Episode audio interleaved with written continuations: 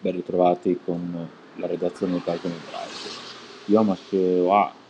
Gevurah, il giorno della Shoah e dell'eroismo istituito da Israele nel 1959, vedrà anche l'Italia ebraica impegnata in molte iniziative, in particolare a Roma. La giornata del 28 aprile sarà caratterizzata da quella che si presenta come una novità assoluta, una commemorazione interamente dedicata agli ebrei di Libia che furono perseguitati dal nazismo e dal fascismo, perdendo la vita Ajado, Sidi Azaz, Guerat el-Zum, Bukbuk, Auschwitz, Reichenau e Bergen-Belsen. La prima nel suo genere mai organizzata in Europa, sottolinea David Gerbi, che ne è il promotore attraverso l'associazione Astrel, di cui è il presidente.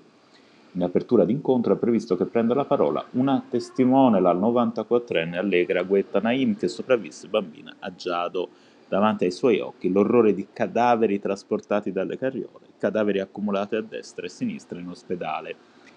Ferite, shock profondi, cui ha saputo reagire, ricorda l'Astral, senza mai smarrire una rotta, testimoniando, malgrado tutto, che la vita continua e che se si lotta per un obiettivo può trasformarsi in una vita piena di amore numerose le testimonianze rabbiniche alla cerimonia che si terrà in una delle sinagoghe di riferimento degli ebrei libici nella capitale, tra gli altri annuncia Gerbi, saranno chiamati a portare un contributo alla riflessione il presidente dell'area Rav Alfonso Arbib, il rabbino capo di Roma Rav Riccardo Disegni, Rav Roberto Colombo, Rav Benedetto Carucci Viterbi, Rav